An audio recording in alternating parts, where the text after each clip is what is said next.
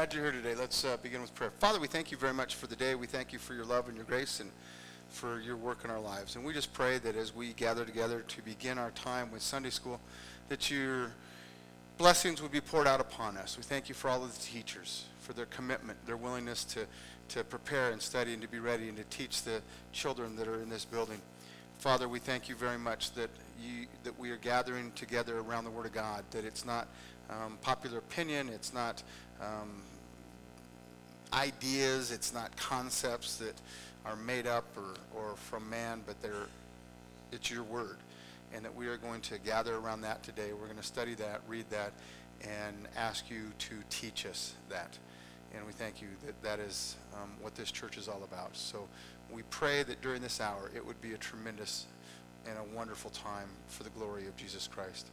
Father, we thank you that you are our teacher, that the Holy Spirit lives inside of us, and we ask that the Spirit of God would um, open up our eyes and our hearts and our ears and our minds, that we would see it, comprehend it, embrace it, and cherish it. And we pray this in Jesus' name. Amen.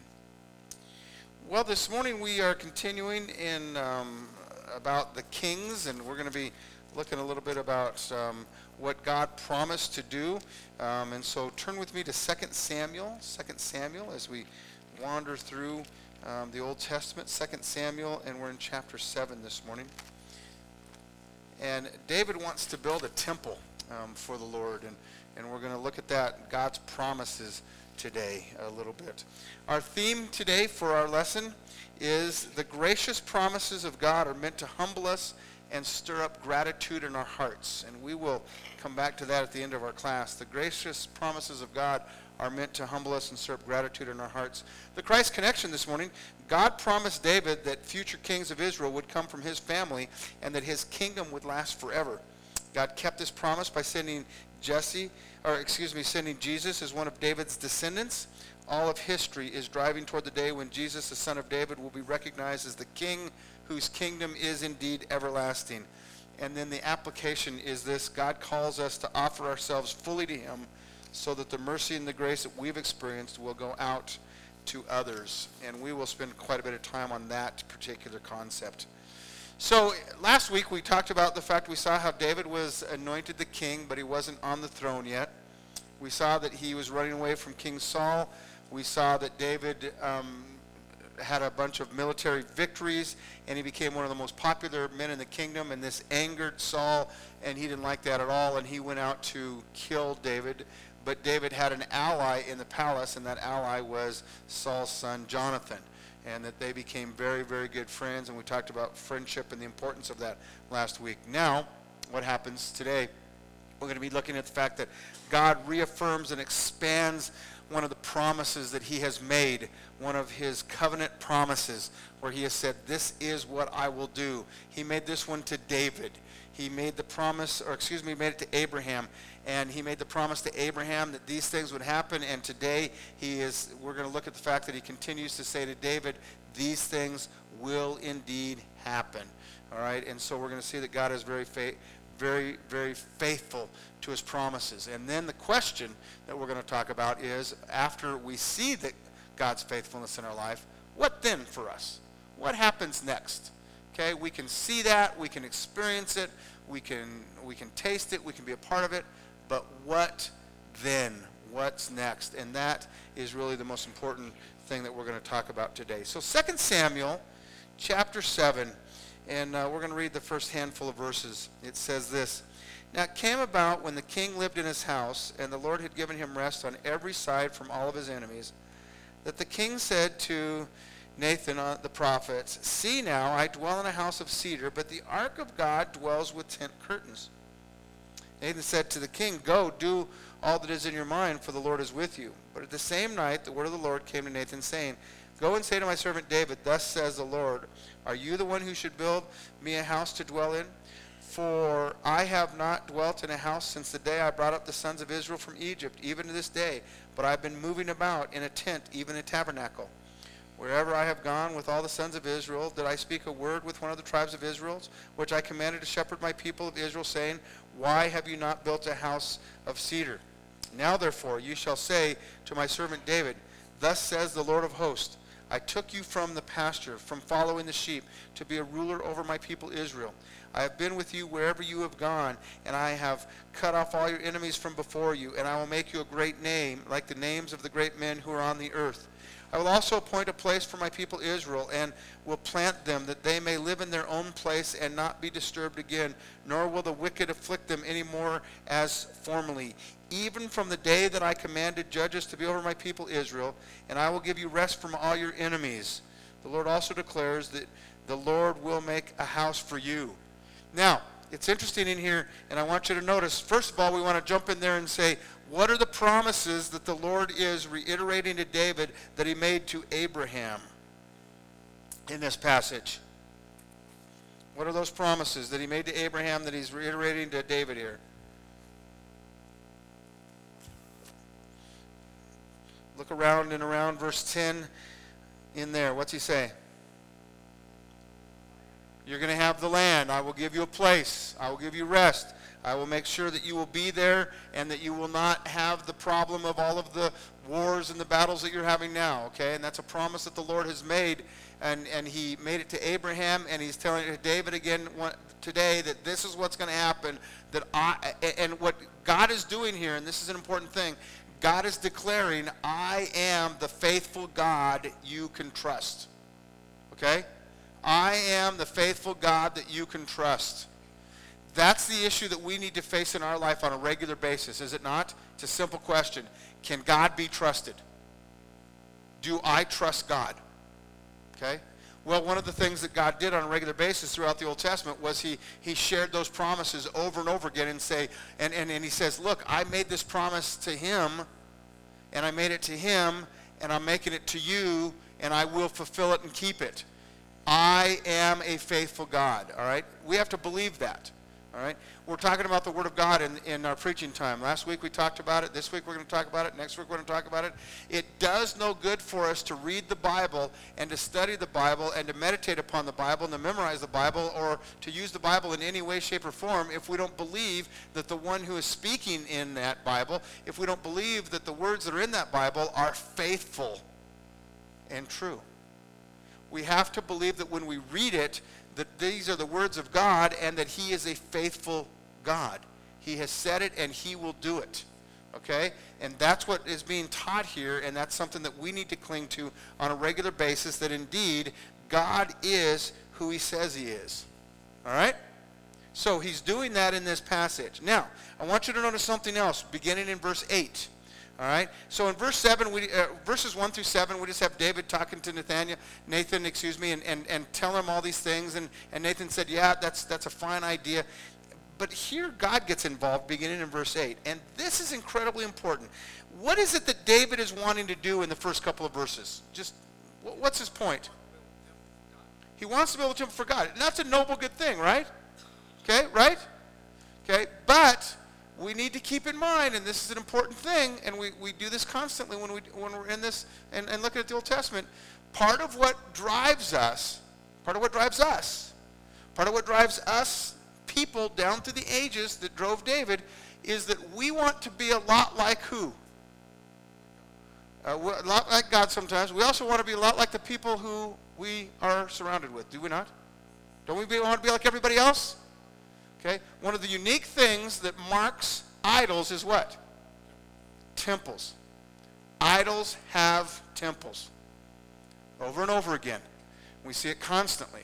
One of the things that was driving David, and this is not, don't misunderstand me here. Okay? One of the things that was driving David is all the other gods have houses. So wouldn't it be only right that my God have a house? Now that, there's nothing wrong with that. Except what is it partly that God says to him in verses 1 through 7? Okay? Look at what it says in the passage here and, and take a look at it. What does he say? Yeah.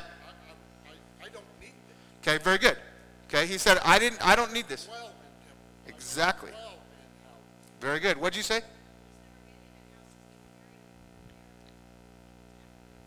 Exactly right. God's making the point that I don't need a temp, uh, house why? Sam said it. Why? Because why? God's everywhere. Exactly right. So even in David wanting to do this, and it, and it ended up being a fine thing. But one of the things that God says is, is that if, if we build a temple, one, what's one of the fears of having a temple? Start,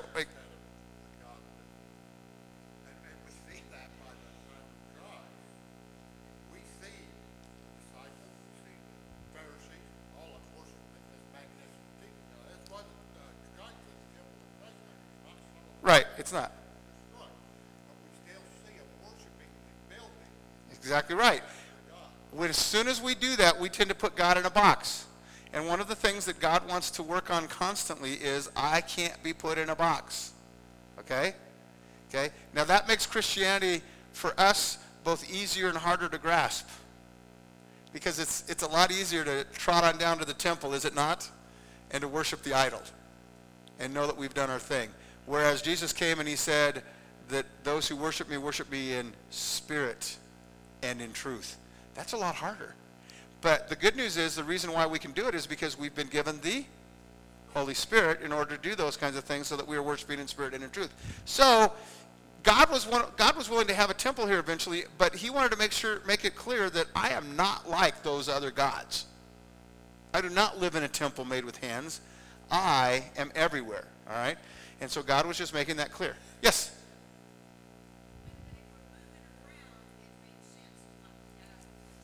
Absolutely.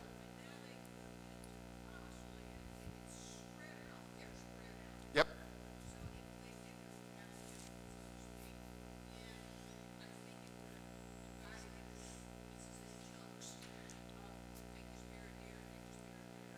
It, it- it sure could have. It sure could have.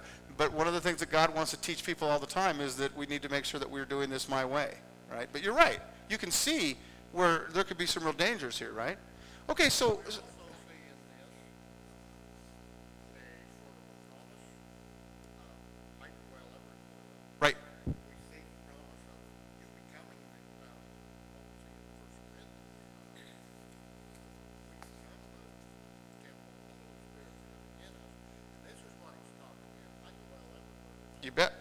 I dwell everywhere. That's exactly right. Okay. Yes. Yeah. Sorry. I sometimes you need to remind me of that. Sam was saying that what's what's being taught here is the fact that God does dwell everywhere, and and in fact it's it's uh, looking forward to the Holy Spirit being in all of us, and that's exactly right in in in God dwelling everywhere. Yeah. And I will do my best to do that. Okay. Next passage there, beginning in verse eight and moving on. Now, notice what God does. He says, Now therefore, thus you say to my servant David, okay, go tell David, thus says the Lord of hosts, notice the terminologies. I took you from the pasture, from following sheep, to be ruler over my people Israel. I have been with you wherever you have gone, and have cut off all your enemies from before you. I will make you a great name, like the names of the great men who are on the earth. I will also appoint a place for my people Israel, and will plant them, that they may live in their own place. I will do this. Verse 11, even from the day that I commanded the judges over my people, I will give you rest from all my enemies. The Lord declares to you that the Lord will make a house for you.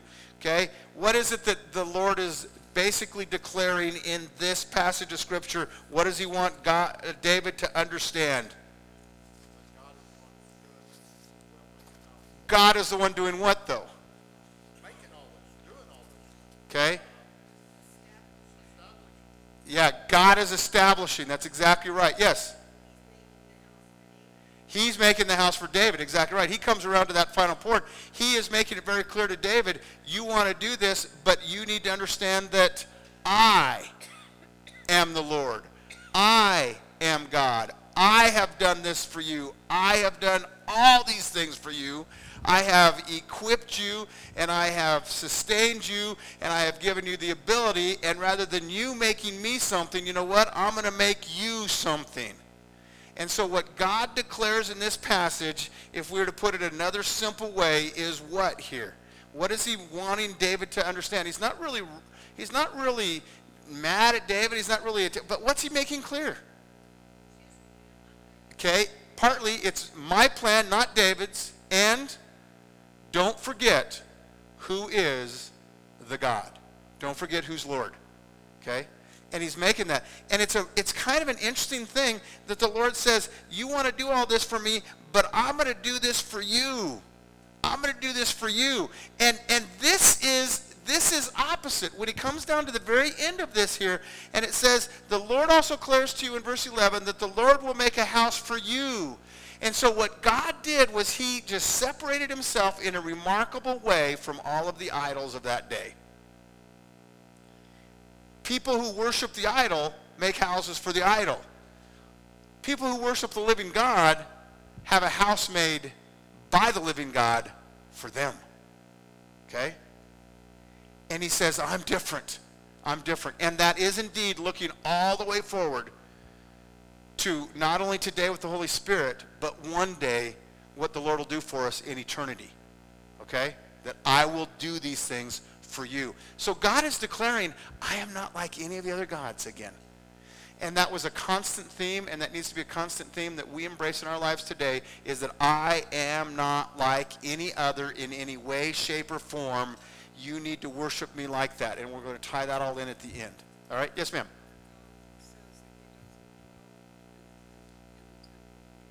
Right. God said he doesn't dwell in a temple made with hands. Right. Exactly. I'm everywhere. Yes. But isn't he also pointing out that the temple is, or the house is, is not necessarily a physical kind of house, but that's the house of the, of what he's given him as far as leading the people here. Absolutely. He's, he's pointing out that this is not a physical house we're talking about. Right. He's talking about the life that he has and, and the home that he has and, and the fact that we dwell in him and, and that we one day will have that ultimate total rest and peace. Yeah. The Old Testament, we've said this over and over again. Many of the Old Testament promises, they talk about this and they talk about this, right? And that's what's going on here. Yeah, Keith?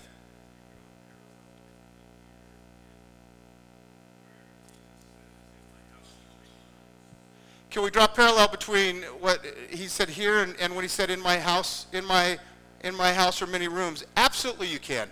Because part of what he's saying is that I will take care of you for all of eternity. Absolutely that's what's going on here. Okay? There's no doubt. And God is reversing that. And keep in mind how he's reversing that. He is making that declaration in, in separating himself from the gods of the day. Okay? That was a big deal that went on in the Old Testament over and over again. And we saw it with Judges a lot. And I don't, you know, I know we skipped around, but if you're reading through, hopefully, and you are doing that once in a while, and if you read through Judges, you saw that over and over again. That although the nation of Israel was taken captive on a regular basis, at the end of the day, after every captivity period, what happened? God made the declaration that these false gods are not good enough. Okay? And that's what he was doing in the Old Testament over and over and over again so that they would understand that. All right? So what David is saying is that it's by grace. I, excuse me, what God is saying to David is that it's by grace. I am bestowing upon you. Okay? I am bestowing upon you. And that was a brand new concept, right, when it comes to idol worship and, and worshiping the true living God. I am bestowing upon you. And that's something that we cannot forget. It's grace. Brand new thing. All right? Okay. Yes, ma'am.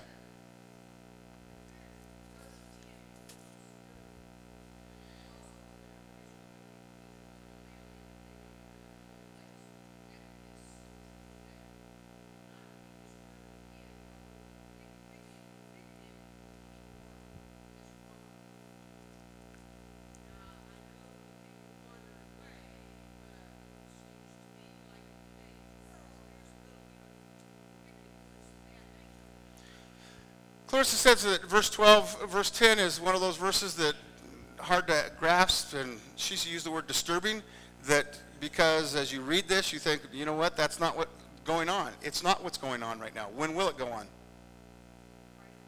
When Christ returns. See, and here you have to understand that.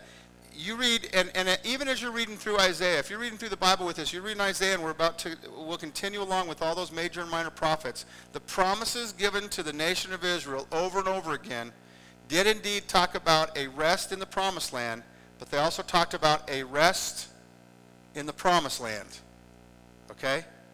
That God will once again work with the nation of Israel and he will bring them and he will give them the land and there will be peace and there will be prosperity and it will be a wonderful thing. All right? And so That's what he's talking about ultimately.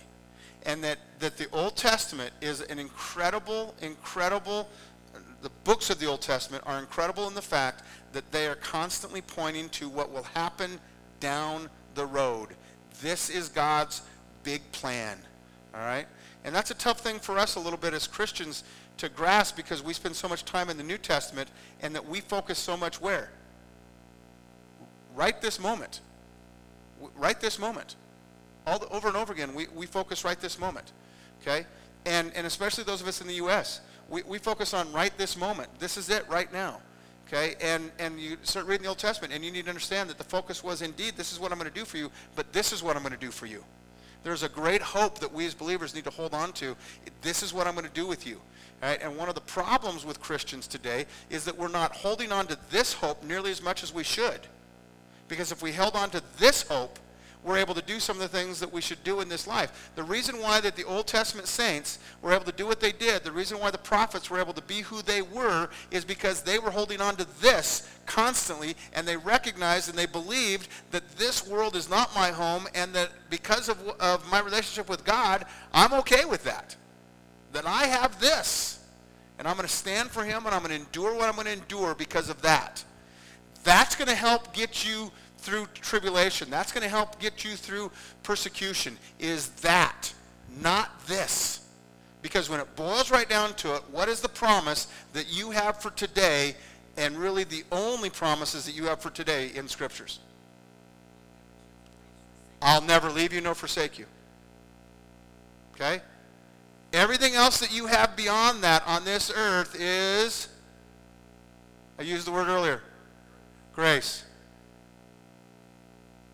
As New Testament believers, and as New Testament believers who live in the United States of America, we struggle with that just a little bit because we have such an incredibly wonderful life. Okay? Sometimes we do forget the promise that you have tribulation. That's exactly right. So, i i i when we understand the scriptures and when we look at it as all of the saints in the past have looked at it and understand that he's talking about all of this cool stuff, it's easy to endure this. Okay? And that's exactly one of the things that God is wanting David to understand right now. And that's what he wanted all of the Old Testament saints to understand. And he wants us to understand that too. We just struggle with that a little bit more. Okay? And Christianity as a whole, and, and, and you guys were in a room where you guys will understand this. Christianity as a whole struggles with that. The songs and the hymns that we sing in church, by and large, the songs that you listen to on the radio, the popular music of the day, has changed drastically in the last 20, 30 years. Drastically. The focus is totally different. Where's the focus for a lot of songs today? Look at me, I'm worshiping you. That's exactly right. Where was the song 20, 30 years ago? Where was the focus on? And this great hope. Think of all the songs that talk about this great hope that, that used to be incredibly common and pop, and they're, they're waning. That's exactly right. That, that mentality, turn on the radio. Listen to Christian music on the radio, and if you listen with a discerning ear after a while, you're going to shake your head and say, man, we're just not focusing on the right thing. We're just not. Okay? And when we're not focusing on the right thing, then when the tribulations do come, when the difficulties do come, we cry out to God, why did you fail me somehow? Okay? And God wants David to understand a different thing, and he really wants us to understand a different thing. All right? Yes?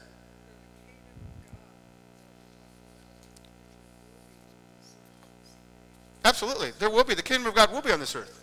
Absolutely. Absolutely. Kingdom of God's within us. That's exactly right. There's absolutely no doubt. Well, let's move on here and let's let's read the next the next uh, section of of, of uh, this passage here. So, God kind of corrects David's perspective, if you will. God kind of eh, says, "Listen, I want you to understand some things. It's a little different than what you're thinking, but let's let's move on." And and so we begin reading in verse 11 then. And he says, um, even from the day I commanded the judges to be over my people Israel, I will give you rest from all your enemies. The Lord also declares to you that the Lord will make a house for you. When your days are complete and you lie down with your fathers, I will raise up your descendant after you who will come forth from you, and I will establish his kingdom. Okay, now he's, he's, refer, he's referring to the fact that, that I have made a promise, and that promise is the line will continue. All right? He shall build a house for my name, and I will establish the throne of his kingdom forever. Who's that talking about? Jesus. Absolutely. I will be a father to him, and he will be a son to me. When he commits iniquity, I will correct him with the rod of men and the strokes of the sons of men. Again, we've said this over and over again with Old Testament prophecies. Who's he talking about in that verse? And? And, yep, Jesus and? Who's next in the line? Solomon. So in this, he's talking about Jesus and Solomon. Old Testament prophecies are like that all the time. All right? Because he's not talking about needing to correct him with the rod of men and the strokes of the sons of men, is he? Jesus didn't get corrected, did he? Okay, he never never needed to be corrected. Now what Jesus was was he was given over to, to men and he paid the price for their sin. Okay? So understand that there's that dual thing there again. Verse 15, but my loving kindness shall not depart from him as I took it away from Saul, whom I removed before you. Your house and your kingdom shall endure before me forever. Your throne shall be established forever. In accordance with all these words in this vision, so Nathan spoke with David. Your kingdom will be forever.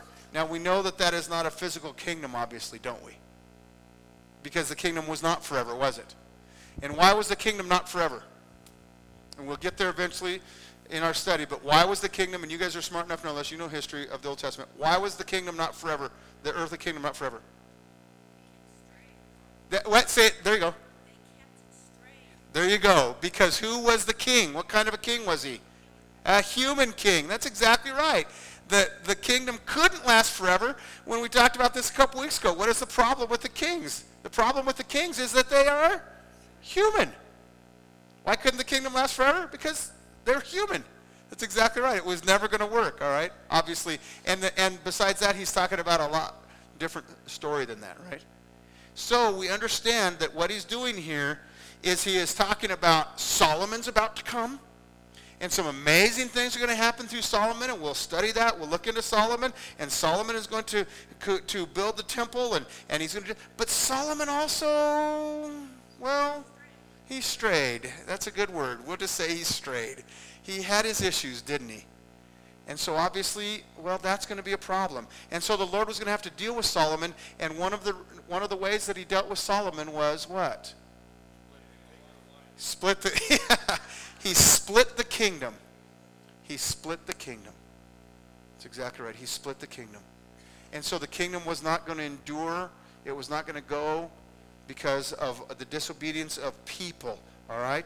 But then as as time goes along, we eventually have Jesus. Okay? Now, our quarterly is not going to do this, and, and we're not going to go into great detail with this at all.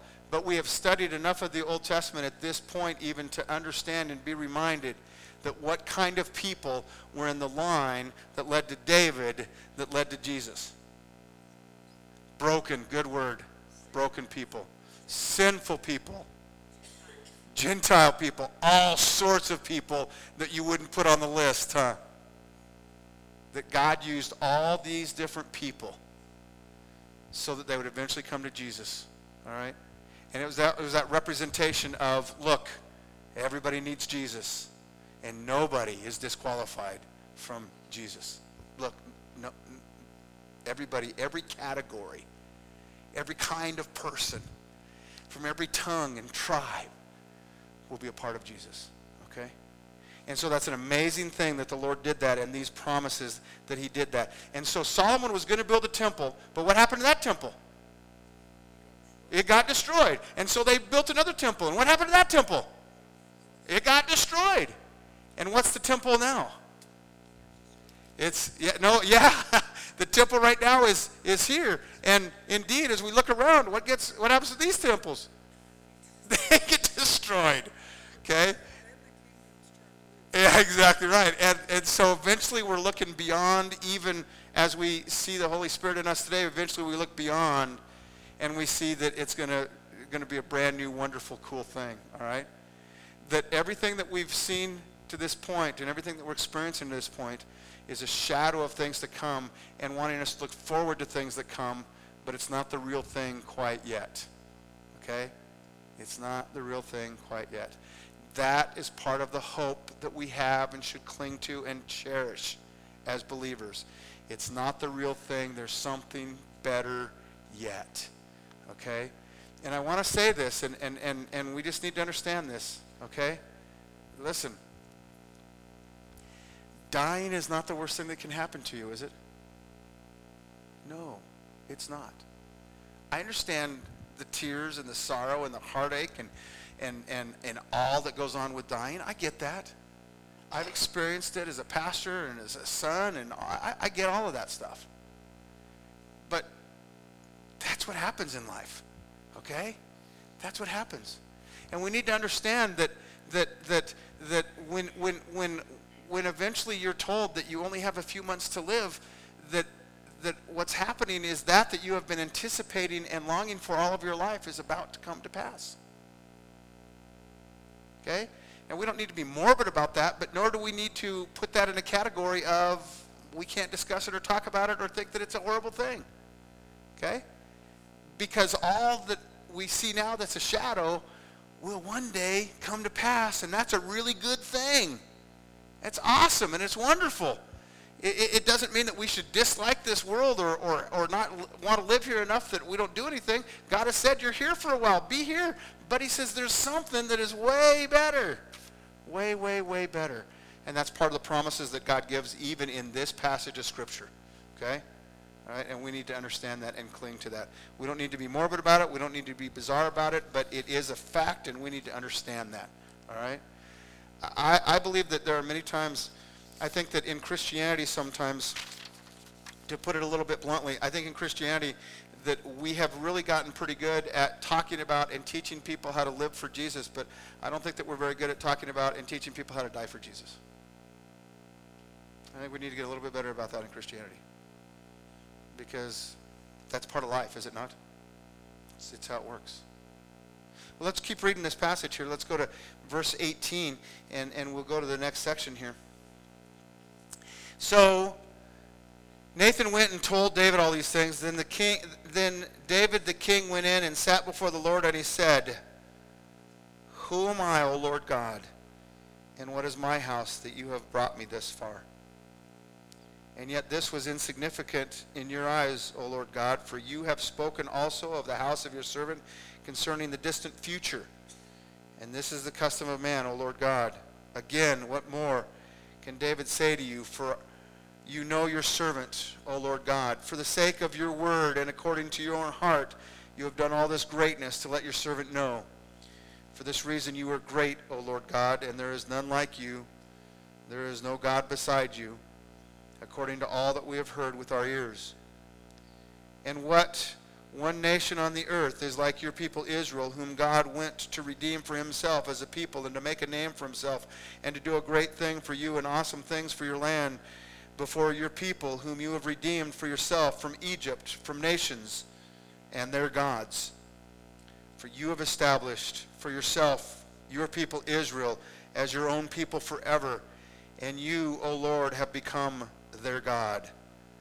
Now therefore, O Lord God, the word that you have spoken concerning your servant and his house, confirm it forever and do as you have spoken that your name may be magnified forever by saying, The Lord of hosts is God over Israel.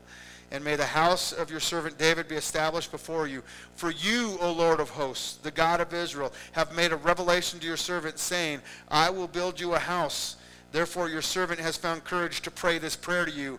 Now, O Lord God, you are God, and your words are truth, and you have promised this good thing to your servant. Now, therefore, may it please you to bless the house of your servant, that it may continue forever before you. For you, O Lord, have spoken, and with your blessing, may the house of your servant be blessed forever. That's a pretty cool prayer. He did. He got it a little chat from Nathan after what the Lord had said. He got it. And in essence, what did he get?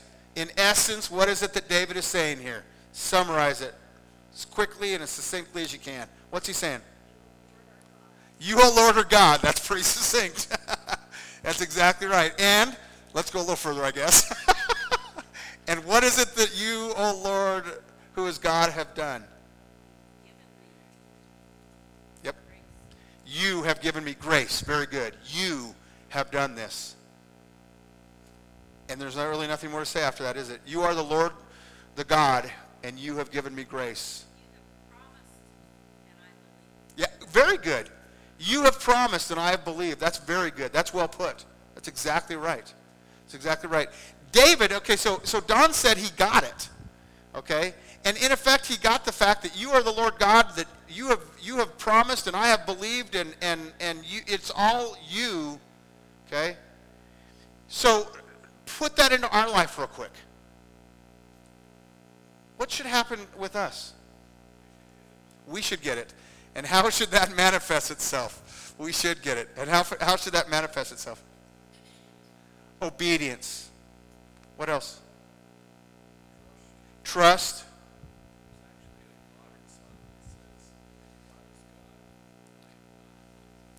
A modern song that says, God is God and I am not. You're right. Good song, in fact. It's exactly right. Yep. How else should it manifest itself? Loving one another. Serving. Say it louder. Our actions. Praying. What was over here? Desiring the future. Very good. Study. When we look at God and see what it is that he's done for us and who we are, it should motivate us in our life. We'll start with where David started. What's the first motivation that should happen? What did David do here? He did what? He prayed, but he, which is called worship. He worshiped. He worshiped. First thing that should happen in our life is we should worship. Now, that word worship is big and has a lot of different meanings, right? When you obey, you are worshiping. We should worship. Yes?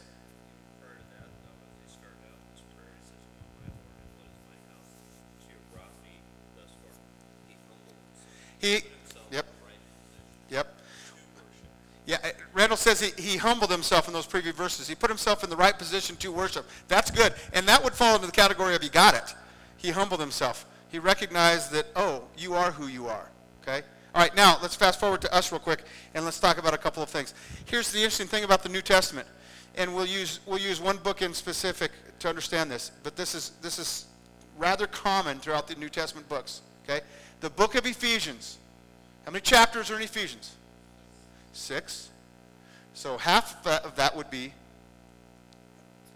So the first half of the book of Ephesians is about what?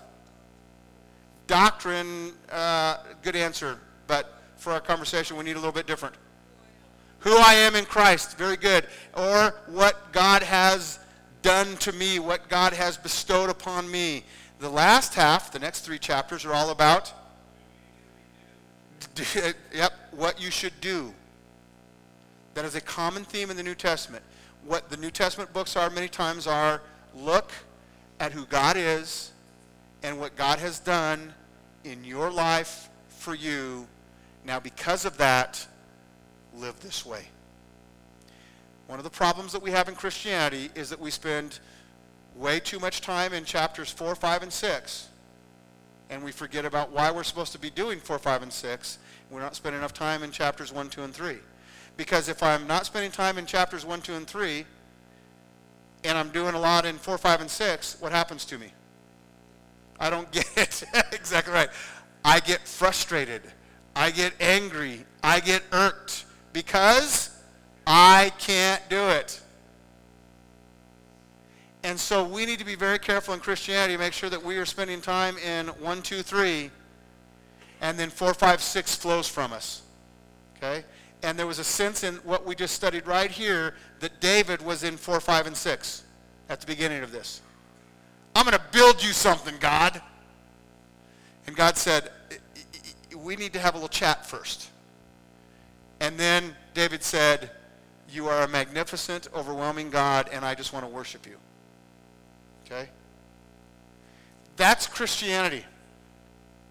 And what we do when we understand who God is, we understand that I need to worship him. My life needs to be seen that way. I worship him in every aspect of my life. And there's a lot of ways to define that. There is the doing and, and, and the serving and all the things that we talked about earlier. And that's all called worship. I am giving him worth. because I recognize who he is and what he's done in my life, and I am so overwhelmed that I can't help but do that. We've been talking about the Bible. Why should I be in the Bible? It's how we learn what? About God and what God has done for me.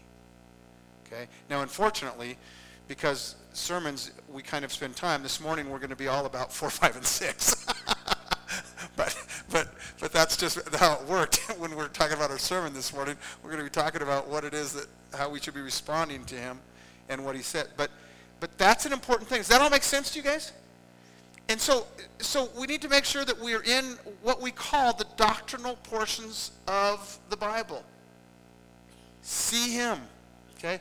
And in fact, before God set the Old Testament prophets on a task, what did he often do for them? He gave them a glimpse of himself. Before Isaiah started, what did he do?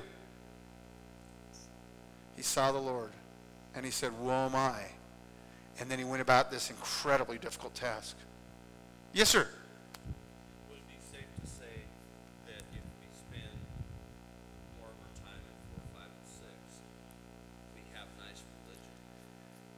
But if we start in one, two, and three and spend time there, then we have a relationship. Yep, I think it is fair. Randall says that, is it fair to say that if we spend time in 4, 5, and 6, we tend to have religion?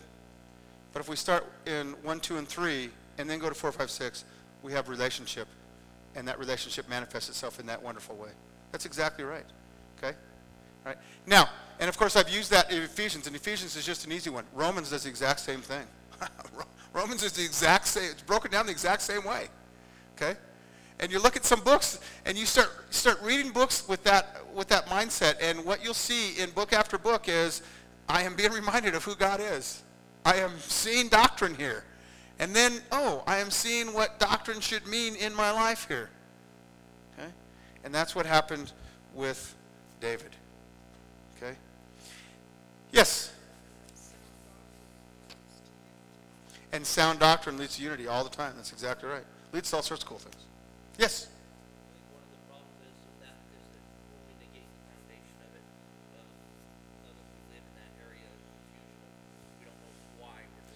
Absolutely, and, and that's exactly right. That's well put. That, that when we when we skip the foundation part, one, two, three, we live in that area of a confusion. We don't know why we do what we do. That's right, and we're confused. That's exact, and that's why it gets frustrating. Why am I why am I supposed to be nice to my wife? She's not nice to me. Or for you wives, why am I supposed to be nice to my husband? He's not nice to me, right? And what's the answer? Yeah, it has nothing to do with that. Actually, go back further than that because we've got to be in one, two, three. it's got to be look what God has done for you, because God has transformed you, and you doing that is not because of what somebody does to you. It's because of what God did. It's grace. Okay. And that's what needs to happen. So that, that's the thing. Hey, the, the, the, essential doctrine that's in this particular lesson is, is God's faithfulness. God's faithfulness. And that was a big deal with God and David and the prophets, his faithfulness. And, and you got to understand that it's a big deal when God confirmed the covenant to David that he gave to Abraham. That's a big deal. So he gave this covenant to Abraham and he gave it to his sons and his children and all of that. And then he comes along and he gives it to David. God is making that declaration that I am faithful. I am faithful. Listen, we need to believe that indeed God is faithful. God has declared in scriptures that I am a faithful God. Okay? I will always do what I say I'm going to do. All right? We may not understand it sometimes, we may not see it clearly sometimes, but God is indeed a faithful God. The problem with our vision many times is that we want God to be who we want God to be, not understanding that he is faithful to what he has declared in Scripture. Okay, and so we get a little irked and we say, look what God did. Well, yeah, that's he didn't do what you wanted, but he's still faithful. He has still been faithful here. Okay, this is what he has done. God is faithful, and that is an incredibly important thing. If, I do, if, if we do not believe that God is faithful, we have no hope of heaven, do we? Absolutely none. None. If we do not believe that God is faithful, we have no hope of eternal security, do we? None. If we do not believe that God is faithful, there's no point in praying because he may listen, he may not listen, right? Yeah. But God is faithful. And he says, this is what I've said and this is what I declare. And that's another reason to read your Bible and even to read the Old Testament is so that we understand that sure enough, look, God is showing himself to be faithful one more time. I can believe him. I can trust him. He is indeed a faithful God. I'll get past this thing. Okay? Yes, Don?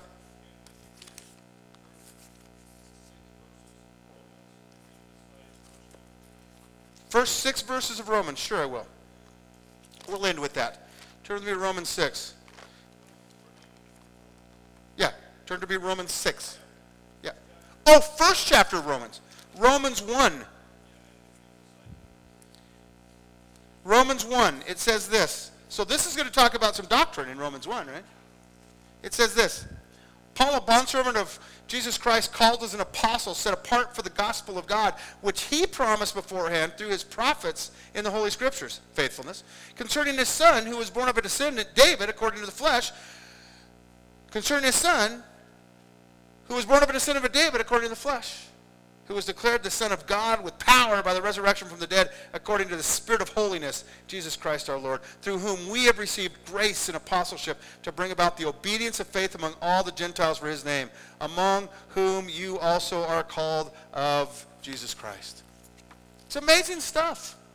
Read the Bible, read some of these books with this in mind, and understand this is how God works.